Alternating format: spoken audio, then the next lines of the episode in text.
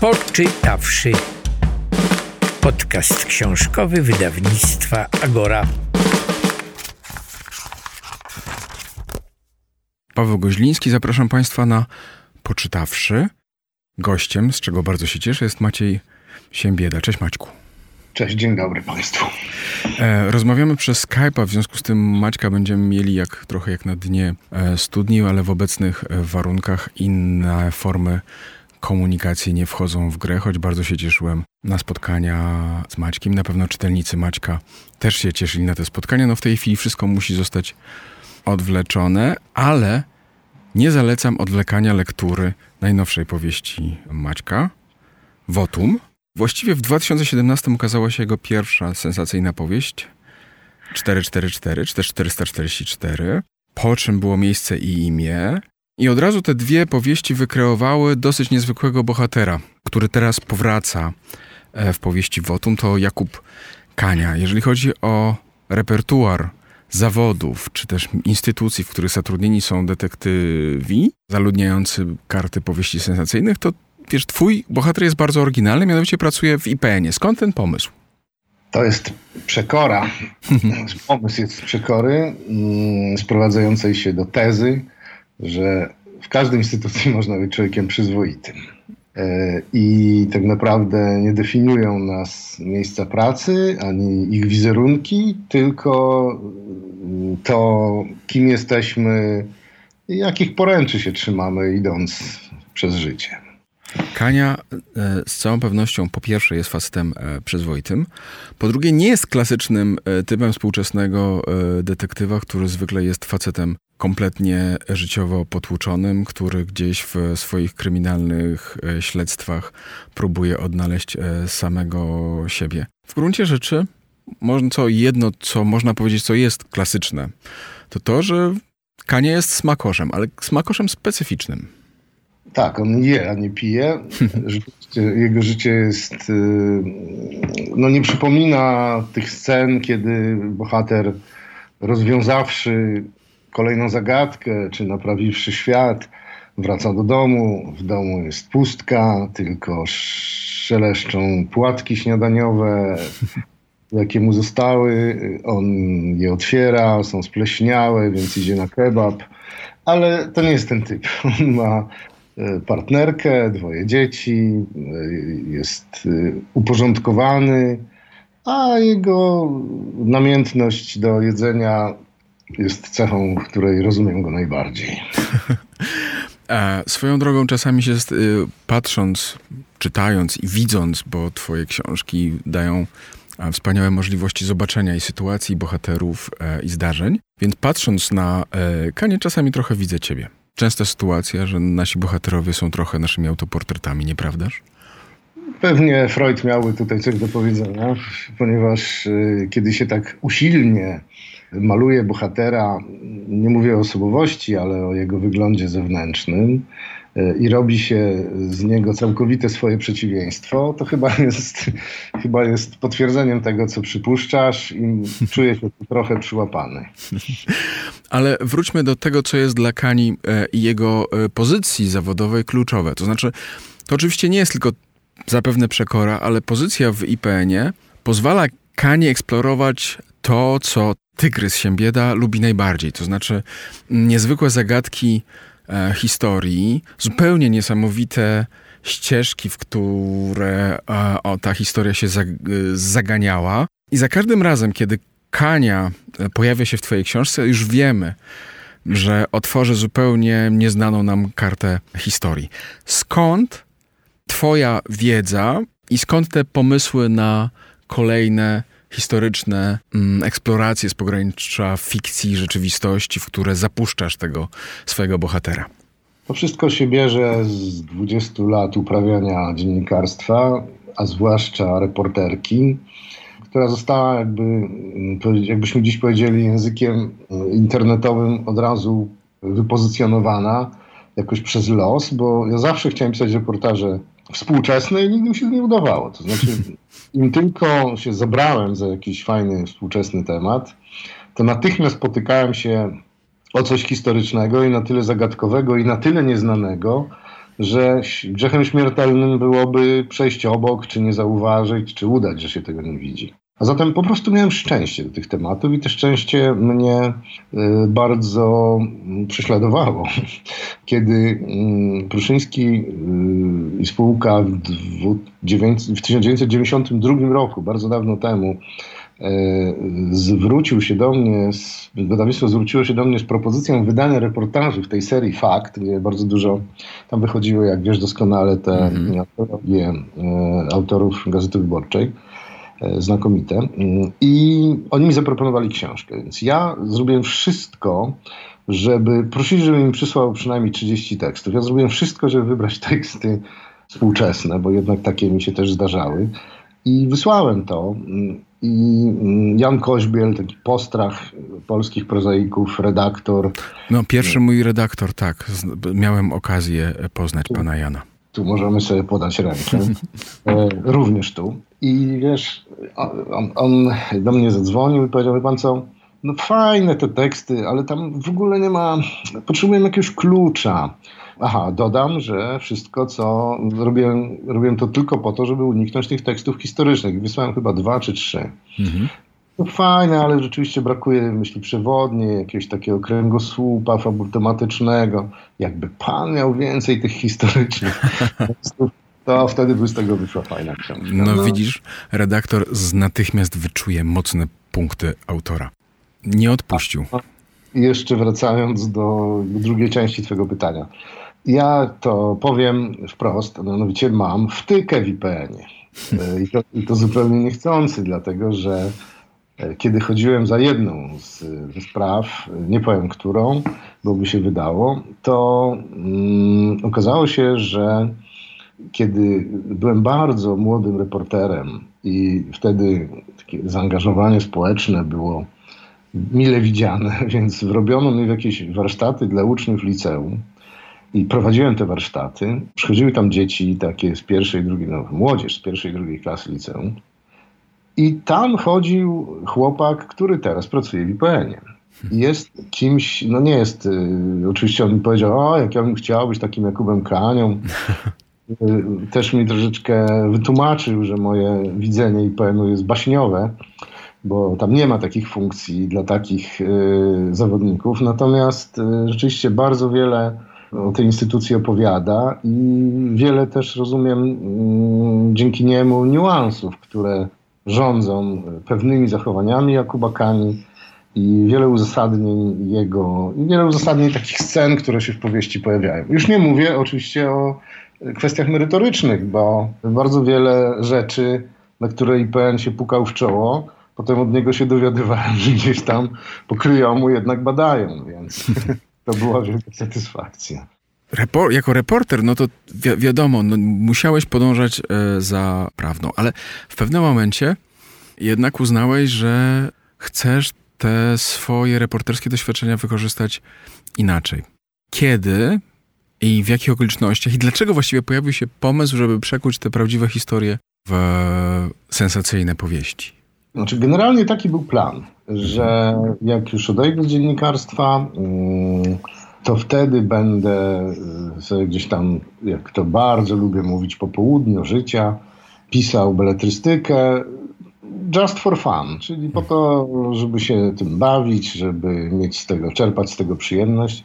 Ale tak naprawdę, poza tym oczywiście mocno prawdziwym, ale też mocno wyidealizowanym obrazkiem, to wydaje mi się, że to się stało w momencie, kiedy pierwsza z opisanych historii, czyli historia Chrztu Wardeńczyka, która stała się kanwą 444, przerosła możliwości reporterskie.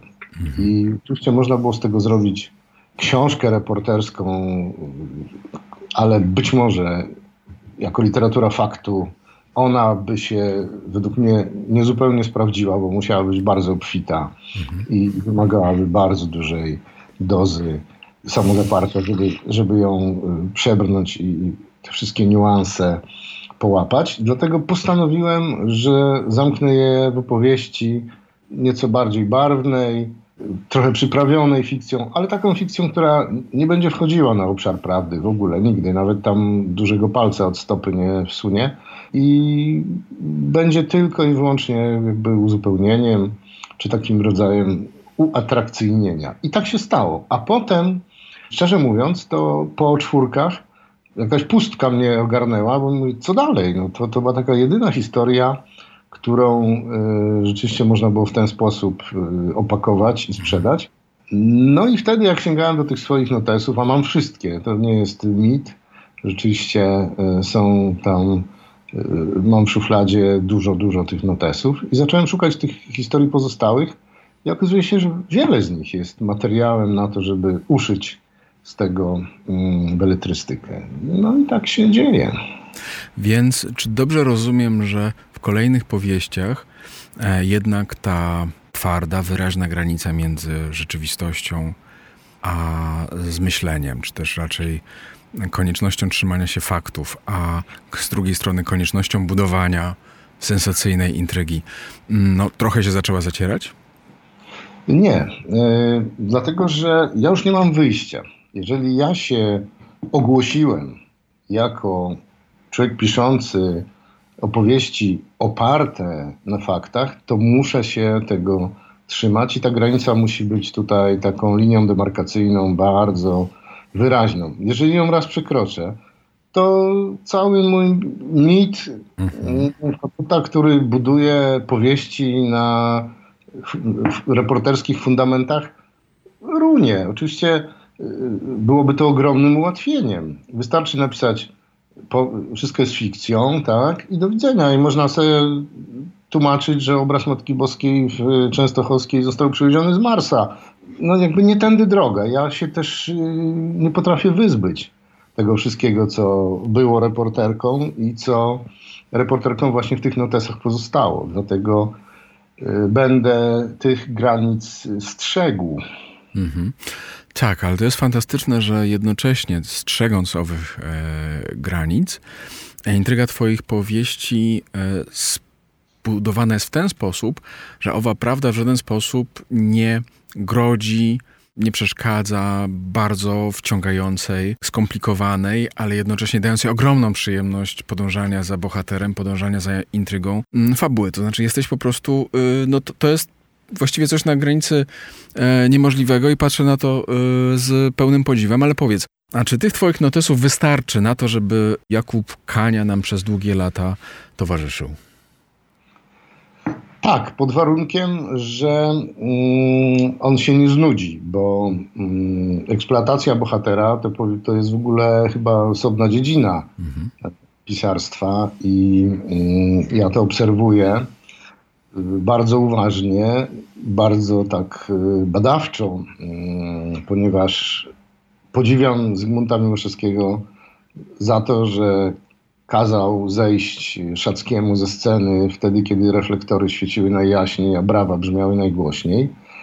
E, I z drugiej strony mm, patrzę na tych bohaterów, którzy są ciągle, no tak jak Mock rzeczywiście w powieściach Marka, który będzie je, Krajewskiego, który je w tej chwili go cofa mhm. w czasie, odmładza. E, zresztą zdradzę, że Kania w następnej powieści będzie 27-latkiem.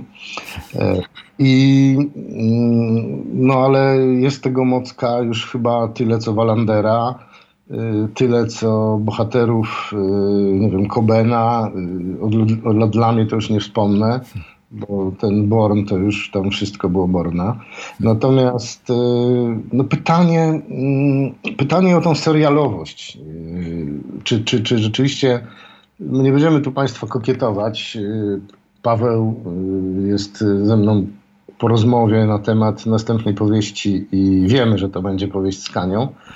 I zastanawiam się, czy nie troszeczkę nie stosować takiego płodozmianu, mm, że raz to jest powieść z Kanią, raz nie, albo dwa razy to jest powieść z Kanią, raz nie, ale z drugiej strony no, pełnimy też rolę służebną. Jeżeli tylko czytelnik y, chce, żeby ten Kania się pojawiał i on go ciągle interesuje, no to nie można tego, owszem, można wywoływać lekki głód, ale nie można sprawić śmierci głodowej. Tak, głodny czytelnik to czytelnik mm, zły. Nie lubimy, nie chcemy zostawiać czytelników e, głodnych.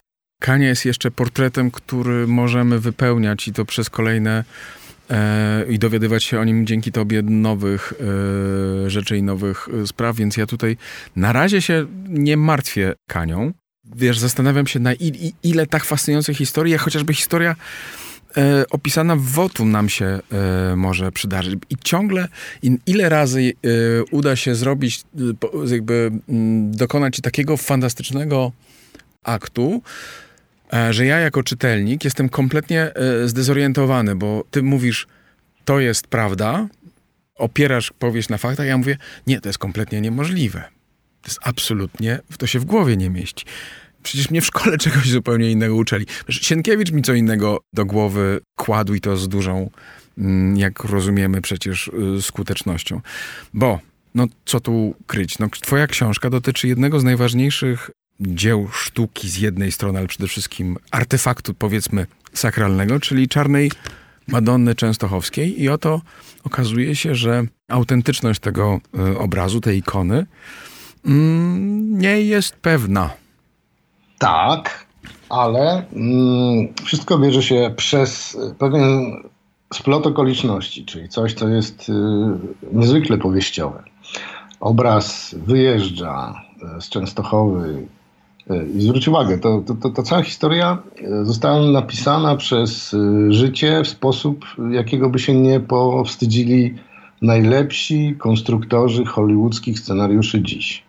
A mianowicie, obraz wyjeżdża e, z Częstochowy, która ma absolutne gwarancje, że tam e, protestancka stopa szwedzkiego żołdaka nigdy nie stanie, a jednak e, Kordecki, przeor klasztoru, kupuje muszkiety, zatrudnia zawodowych killerów i obsadza Jasną Górę działami notabene o wiele lepszymi niż te, którzy mieli Szwedzi. Nagle dzień przed y, oblężeniem, kiedy łąka przed klasztorem była jeszcze zupełnie pusta, obraz wyjeżdża na Śląsk. Niedaleko, do Głogówka. Droga nie była ciężka ani długa. Y, I dlaczego? To jest pytanie. No powiedzmy, y, bali się, że Szwedzi go zniszczą. Zresztą to mogło być takie, taki punkt jednoczący Polaków, którzy wtedy byli słabo zjednoczeni. I teraz obraz wyjeżdża, zbieg okoliczności, w miejsce, w którym teoretycznie istnieje jego, znaczy ona istnieje, ale teoretycznie jest najstarszą kopią, tak? czyli jest e, do klasztoru znów Paulinów, do klasztoru w Mochowie, koło e, ale są też e, poszlaki historyczne i poszlaki i zapiski kronikarskie, które mówią, że ten obraz wędrował tam po okolicy, to znaczy nie był wyłącznie w Mochowie. Był na pewno w Głogówku na zamku, i teraz tam się znajduje, w, w tamtych stronach, w tamtych kościołach, bo on, on też wędrował z miejsca na miejsce, yy, najstarsza kopia, ufundowana przez Władysława Opolczyka, XIV wiek, yy, ale yy, ta kopia spłonęła podczas yy, najazdu husytów. Kościół drewniany, kamień na kamieniu, znaczy kościół drewniany, została kubka popiołu, ale obraz ocalał dziwne rzeczy się dzieją z tą rzekomą kopią. No i potem mm, nagle obraz potem sobie spokojnie wraca, jeszcze, wcześniej, jeszcze potem jest ta koronacja e, Matki Boskiej na, na królową Polski e, i obraz sobie wraca na Jasną Górę i tam sobie spokojnie wisi do dziś. Natomiast e, na Śląsku pozostaje coś niedopowiedzianego, a mianowicie ta, ten dru, ta druga ikona, która w ogóle nic nie wiadomo. E, mm, i która mm, miała zostać zbadana, ale tak jak zostało to opisane w powieści, e, skończyło się to jedną wielką awanturą. Nie doszło w każdym razie, to nie było zbadanie skuteczne. Nie będę więcej spoilerował.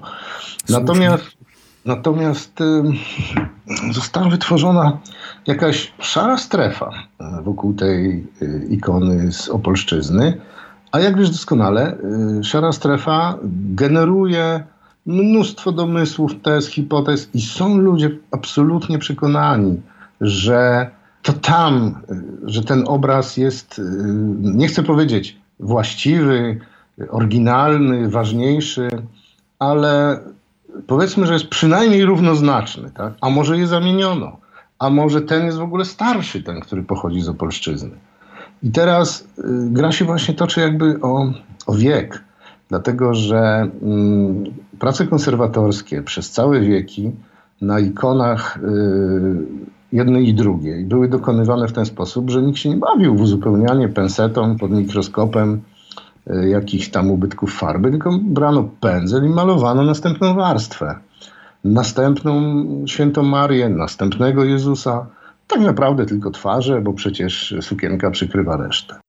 Istotna jest deska, istotne jest podobrazie, istotne jest e, Istotna jest pierwsza warstwa, która na tych y, obydwu ikonach istnieje i którą widać tylko pod y, rentgenem, bo być może, jeśli wierzyć księdzu Kordeckiemu, to namalował to e, święty Łukasz na desce ze stołu, przy którym jadła Matka Chrystusa, a więc być może mamy do czynienia na Opolszczyźnie lub w Częstochowie z Weraikon, z wizerunkiem prawdziwym, z namalowanym z natury, z portretem Matki Chrystusa, więc to może być rzeczywiście jakiś potężny artefakt chrześcijaństwa. I teraz cisza, nie wolno się tym interesować, nie wolno o tym pisać, nie wolno w ogóle o to pytać. Nikt takiej odpowiedzi nie udzieli.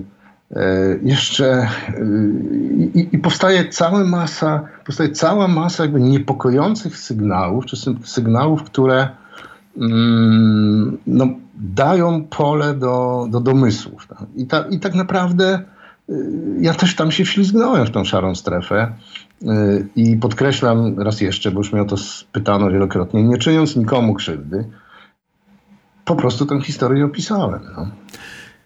Opisałeś ją fantastycznie, bo to, co Maciek Państwu powiedział, to nie jest streszczenie książki. To jest zaledwie punkt wyjścia do wielowarstwowej, pełnej punktów zwrotnych e, fabuły, która zapewne będzie Państwa trzymała w napięciu aż do ostatniej strony, bo rozwiązanie naprawdę przychodzi późno. Ale mm, już właściwie wspomniałeś o jednej jeszcze bardzo interesującej sferze. Jest wiele, sporo tajemnic wokół samego obrazu y, Jasnogórskiego i jego kopii. Ale też sam zakon Paulinów opiekujący się e, nim, opiekujący się klasztorem jasnogórskim, również okazuje się dosyć tajemniczą i interesującą e, organizacją. Myślałem, że coś wiem, a tu nagle okazuje się, że są różne organizacje, które współpracują z Paulinami pod zakonem, w których członkami są najważniejsi Polacy, pod względem, jeżeli chodzi o władzę jeżeli chodzi o pieniądze. Tak, istnieje konfraternia, mm, w której y, jest kilku biskupów, y, ale też y, ludzie z pierwszych stron gazet. Tam jest Lech Wałęsa, tam był Jan Kulczyk, było wiele innych postaci. Natomiast ta konfraternia jest taką, powiedzmy, organizacją wspierającą Paulinów. Natomiast sam zakon jest zakonem ultra ciekawym. Ja dotknąłem przez chwilę wnętrza tego zgromadzenia, ponieważ y, kiedy byłem studentem, dostałem propozycję i z polskiej agencji Interpress, która się mieściła chyba przy Bagateli, jak pamiętam, bardzo dawne czasy, to był rok 81 czy 80. Pierwsza wizyta chyba, czy druga wizyta Jana Pawła II w Polsce. I dostałem propozycję y, zatrudnienia y, w służbie porządkowej podczas tej wizyty i na tydzień pojechałem z kilkoma kolegami y, do Częstochowy, a w ogóle y, tato mojego mm, przyjaciela z akademika był tam we władzach tego Interpresu i on nam to załatwił. Więc pojechaliśmy tam. Y, byliśmy przez tydzień, pilnowaliśmy mm, bastionu kordeckiego, który był przeznaczony dla fotoreporterów. To było, to, to było coś nieprawdopodobnego. To były tak niesłychane przeżycia i, i, i obrazy, że trudno byłoby to nawet opisać. Pamiętam jak wieczorem przed przybyciem pielgrzymów patrzyliśmy na tą, e, na tą taką zieloną, soczystą łąkę i rano, kiedy się budziliśmy i wyszliśmy na bastion, nie było już ani źdźbła trawy. Było tylko, e, były tylko setki tysięcy ludzi. E, czy dziesiątki tysięcy ludzi. Potem przyjechali ci fotoreporterzy z całego świata i my po, po łydki, po kolana brnęliśmy w pudełkach po filmach e, fotograficznych. To były mm, niesłychane przygody, ale największą jakby premią no to była też, było też to, że dostaliśmy po obrazku z odręcznym autografem yy, papieża, ale poznałem wtedy zakon od środka. I powiem Państwu szczerze, oczywiście od tamtej pory minęło 40 lat. E, nie wiem, jaki zakon Paulinów jest dziś, natomiast wówczas tam byli ludzie, którzy na młodym chłopaku, dwudziestoletnim, e, naprawdę potrafili zrobić wrażenie. Ja miałem wtedy przekonanie, że to są tacy ludzie, którzy tam się znaleźli niekoniecznie z powodu jakiegoś impulsu e, religijnego, ale, czy powołania, ale no, może trochę w ukryciu, tam byli jacyś byli żołnierze. No, dla mnie to była taka trochę legia cudzoziemska, taka chrześcijańska legia cudzoziemska. Jeden e, z braciszków pokazywał, czy z ojców, nie, chyba to byli bracia właśnie, bo to ojciec to jest e, ten, który ma święcenia kapłańskie.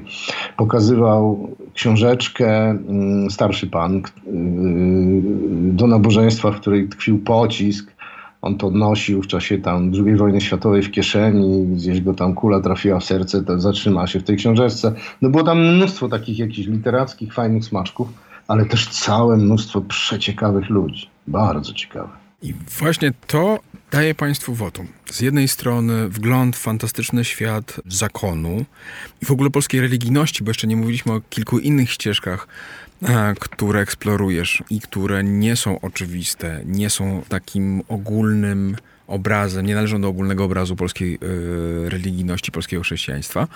Z drugiej strony fantastyczna, niezwykła historia obrazu jasnogórskiego. Bohater, który nam na naszych oczach y, coraz bardziej się rozwija, coraz więcej się o nim dowiadujemy, bo też wprowadzasz przecież jego perypetie y, rodzinne i przede wszystkim właśnie trzymająca w napięciu, świetnie skonstruowana, jak naprawdę e, rzadko w polskich e, powieściach sensacyjnych fabuła. Żeby dać Państwu próbkę tekstu, żeby Państwo posmakowali wotum, zapraszam teraz Państwa do posłuchania fragmentu audiobooka, który nagrał jeden z najwspanialszych aktorów zajmujących się, w ogóle najwspanialszych polskich aktorów, ale też to jeden z najlepszych speców, jeżeli chodzi o nagrywanie literatury, Mariusz Bonaszewski. Serdecznie Państwa zapraszamy do posłuchania wotum w jego interpretacji. Dziękuję Ci, Maćku. Dziękuję bardzo. W ten sposób kończymy poczytawszy kolejny odcinek podcastu wydawnictwa Agora. Poczytawszy podcast książkowy wydawnictwa Agora. Rozdział szósty. Częstochowa, wtorek, 25 grudnia. W chwili, gdy wskazówki zegara na jednej z najwyższych wież kościelnych w Polsce zrównały się w idealnym pionie, pokazując godzinę szóstą rano, szef Straży Jasnogórskiej poczuł, że po plecach spływa mu stróżka potu. Instynktownie poprawił słuchawkę w uchu, do której prowadził przewód skręcony w ciasną spiralę, ale w słuchawce panowała cisza. W tej samej sekundzie rozległy się fanfary grane przez pauliński zespół intradzistów, a bogato zdobiona zasłona ze srebrnej blachy ruszyła w górę odsłaniając obraz Matki Boskiej Częstochowskiej. Ta chwila zawsze wywoływała u szefa straży pewien rodzaj nabożnego wzruszenia. Jednak dziś zupełnie o nim zapomniał. Ukryty w półmroku kaplicy cudownego obrazu, bacznie przyglądał się tłumowi wiernych. Przeszkolony kilka dni wcześniej przez ekspertów do spraw bezpieczeństwa, wypatrywał alarmujących symptomów nadmiernego zainteresowania ołtarzem, albo nerwowości, jaką wykazuje człowiek z jednej strony zachowujący się nieracjonalnie, a z drugiej zawzięty i konsekwentny. Niczego takiego nie zauważył. Kaplica monitorowana przez kamery, pilnowana przez strażników i zbadana przez specjalistów od materiałów wybuchowych była pogrążona w modlitewnym skupieniu. Wypełniali ją ludzie, którzy już trzy godziny przed wschodem słońca oczekiwali na odsłonięcie obrazu czarnej Madonny. Kilkoro z nich, po sprawdzeniu przez detektory, z okazji Bożego Narodzenia otrzymało zgodę na złożenie przed ołtarzem osobistego wotum. Szef straży uniósł prawą rękę i szepnął coś do mikrofonu ukrytego w mankiecie marynarki. Jego ludzie, wtopieni w tłum lub przyklejeni do ścian kaplicy, skąd prowadzili obserwacje przydzielonych im sektorów, w ustalonej kolejności wypowiedzieli to samo słowo. Czysto. Sytuacja powtórzyła się o czternastej, podczas drugiego odsłonięcia. Po zakończeniu popołudniowej ceremonii szef grupy wsiadł do auta i zgodnie z daną wcześniej obietnicą sięgnął po telefon komórkowy, aby zawiadomić żonę czekającą ze świątecznym obiadem, że właśnie wyjeżdża z klasztoru, gdy dłonie nagle odmówiły mu posłuszeństwa. Położył je na kierownicy i odczekał, aż przestaną drżeć. Do końca ultimatum postawionego przez sektę zostało sześć dni. Dwanaście odsłonięć obrazu. Warszawa tego samego dnia. Tłum falował jak niespokojne morze, które nie potrafi zmienić swojej natury wpływając do portu. Wciąż uderza w betonowe falochrony, unosi się i opada. Ciżbę tworzyli ludzie z zapalonymi świecami w dłoniach. Ściśnięci wydawali się sklejeni ramionami i biodrami, gdy sunęli do przodu, kiwając się przy tym mocno, jakby uczestniczyli w jakimś zbiorowym tańcu. Nic dziwnego. Ludzie ci poruszali się na kolanach. Gdy dotarli do kaplicy, dźwięki trąb zapowiedziały odsłonięcie obrazu Matki Boskiej Częstochowskiej. Mieli skupione, natchnione twarze. Starzec być może widział czarną Madonnę po raz ostatni. Młoda kobieta przytulała do piersi niemowlę i odsłaniała jego buzię, aby opromienił ją blask tamtego świętego macierzyństwa.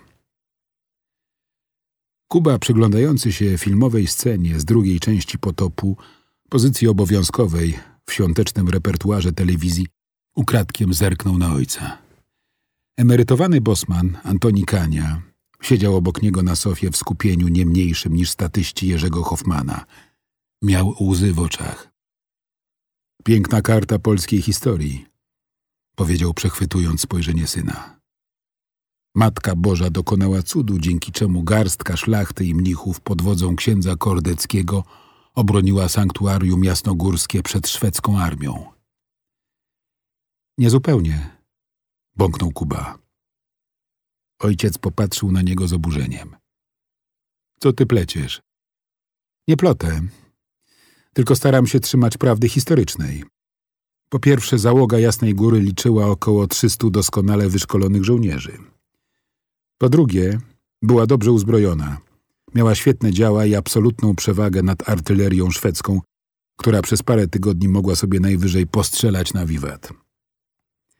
A kiedy doposażono ją w cięższe armaty, obrońcy klasztoru szybko je zniszczyli i generał Miller zwinął się spod twierdzy z podkulonym ogonem. Po trzecie wreszcie, dziwna to była wojna, skoro Polaków z oddziałów szwedzkich podczas oblężenia wpuszczano do klasztoru na msze. Ojciec wpatrywał się w niego, mrużąc oczy i co chwilę przenosząc wzrok na ekran telewizora, na którym działo się coś zupełnie odwrotnego. Skąd to wszystko wiesz? Spytał, starając się panować nad narastającą złością. Wczoraj czytałem artykuł naukowy na ten temat. Pani profesor historii, na podstawie badań, XVII-wiecznych dokumentów, stwierdza ponad wszelką wątpliwość, że obrona Częstochowy, jaką nam wmawiano, była zabiegiem PR-owym ku pokrzepieniu serc, co zresztą przyświecało Sienkiewiczowi. To jest jakaś lewacka propaganda, syknął ojciec. Tato, w głosie Kuby zabrzmiało ostrzeżenie. Nie tak dawno sam poszukiwałeś prawdy, choćby o zaginięciu orła. Czym się kierowałeś? Legendą naszego słynnego okrętu podwodnego czy faktami? A fakty są takie, że podczas oblężenia Jasnej Góry zginął jeden żołnierz i trzech cywili. Sam nosiłeś mundur, więc oceń obiektywnie. Czy takie straty są rezultatem morderczej walki? Kuba wyciągnął palec wskazujący i oskarżycielsko pokiwał nim w stronę filmowego potopu, w którym szwedzka kolubryna rozbijała w drobny mak mury i budynki Jasnej Góry. Tak było. Ojciec podniósł głos. Klasztor omal nie uległ zagładzie. Po oblężeniu wymagał naprawy zniszczeń. Kuba pokiwał głową z udawanym przejęciem. Oczywiście, że wymagał. Kroniki mówią wyraźnie o szesnastu stłuczonych szybach. Nie będę tego słuchał, zawyrokował Antoni Kania. Każdy szanujący się Polak wie, jak wyglądała prawda i zna cud jasnogórski. To obraz Matki Bożej ocalił klasztor przed Szwedami. Syn odczekał kilka sekund, po czym wstał z sofy i przyjął postawę jak podczas wygłaszania mów prokuratorskich przed sądem. Przykro mi, ale się mylisz, stwierdził dobitnie. Pozwól sobie uświadomić, że obraz czarnej Madonny nie mógł dokonać cudu, bo go tam wtedy nie było. Zapanowało kłopotliwe milczenie. Wreszcie przerwał je Kuba. Historycy nie mają cienia wątpliwości. Tuż przed oblężeniem klasztoru obraz ewakuowano na Śląsko-Polski i ukryto niedaleko Głogówka. Ojciec stężał. Wiesz, ile ja czytałem prac profesorów historii, które potem okazały się wierutnymi kłamstwami? To nie jest kłamstwo, zirytował się Kuba. Zaalarmowana Kasia stanęła w drzwiach pokoju córek i posłała mu błagalne spojrzenie, ale było już za późno. Kolejna wojna religijna właśnie wybuchła. Poczytawszy podcast książkowy wydawnictwa Agora.